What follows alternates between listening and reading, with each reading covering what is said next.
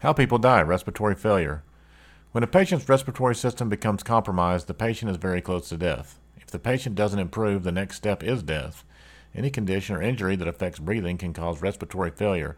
The condition or injury may affect the airway or lungs, or it may affect the muscles, nerves, and bones that make breathing possible. When a patient isn't breathing well, their lungs can't easily move oxygen into the blood or remove carbon dioxide. This causes low oxygen and high carbon dioxide levels in the blood. Respiratory failure can be caused by conditions that make it difficult to breathe in to breathe in air or get air out of the lungs. Examples include weakness following a stroke, collapsed airways, and food getting stuck in and blocking your windpipe. Conditions that make it difficult to exhale. Asthma causes your airways to narrow, while COPD can cause mucus to build up and narrow the lower airways, which make it hard to exhale. Lung collapse. When no air is able to enter the lungs, one or both lobes may collapse and cause a condition called atelectasis. This collapsing of lungs can happen in certain situations, such as when the lungs are become extremely weak, mucus blocks one of the large airways, a rib is broken or fractured, or severe pain in the lung makes it difficult to take a breath. Chest trauma or lung injury can also cause air to leak into the lungs, filling the space around the lung within the chest. This air could cause the lung to collapse, cause a pneumothorax. Fluid in the lungs. This makes it harder for oxygen to pass from air sacs into your blood and for carbon dioxide in the blood to pass into the air sacs to be breathed out.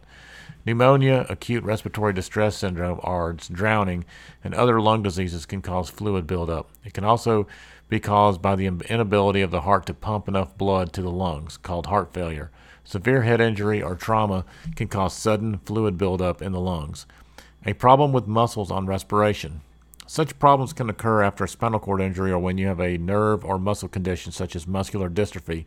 It can also happen when the diaphragm and other breathing muscles do not get enough oxygen rich blood, when the heart is not pumping well enough, cardiogenic shock, or when the patient is has sepsis. Conditions that affect the brain's control over breathing. In opioid overdose, for example, the brain may not detect high levels of carbon dioxide in the blood. Normally, the brain would signal the lungs to deepen your breathing so that you breathe out the carbon dioxide instead the carbon dioxide builds up in the body, while oxygen levels fall, leading to respiratory failure. Tidal volume is the amount of air that travels into the lungs with a given breath. Let's say that the patient is breathing one liter with each breath. Assuming the patient was breathing 12 times a minute, the, the minute volume would be 12 liters. Each breath has double duty. It has to fill the dead space with air before the air reaches the alveoli. In this example, the dead space was measured to be 300 milliliters.